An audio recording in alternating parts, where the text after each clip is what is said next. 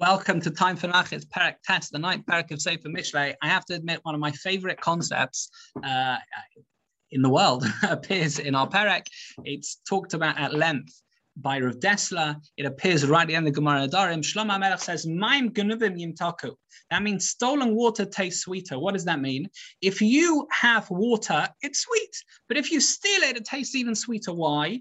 The Yetzer Hara makes you feel like, or there's a natural, let's put it in human terms, not only the Eid Sahara, but there's a natural welling up of excitement, of feeling independence when you're doing something that deep down you know you shouldn't be doing. Stolen water tastes sweeter says it's sweet because it's wrong. And sometimes we think it's sweet, even though we don't know that it's only the wrongness about it that makes it sweet. In other words, you think the water tastes sweet. No, it's the fact that you've stolen it.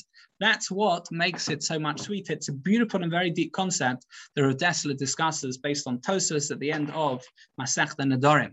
A wise person, this is the rest of the parak now, a wise person, remember Chochmah is the theme of the first 10 prakim. A wise person, a wise woman, looks for simple people to instruct them in the correct way of life. She doesn't try to rebuke evil people or scoffers. She focuses on improving and cultivating people. And she's in contrast to the foolish person who seeks to lure those who don't know any better away from the truth. Unbelievable.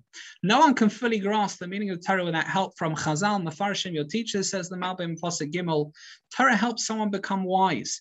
Fear of Hashem, avoiding temptations, is a secret to a longer life and better quality of life.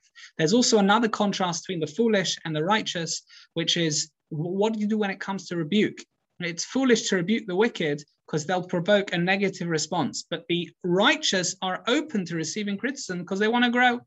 The perception of sin is grander than the pleasure experienced when committing the sin itself. This is an illusion of the Yetzer Hara. In other words, the perception of sin, the Mayim Genuvim, the fact that you think, wow, if I only did this, if I only succumbed to this sin, life would be amazing. You know, if I only did this, I'd be changed, I'd be a different person. You know, talk about negative things.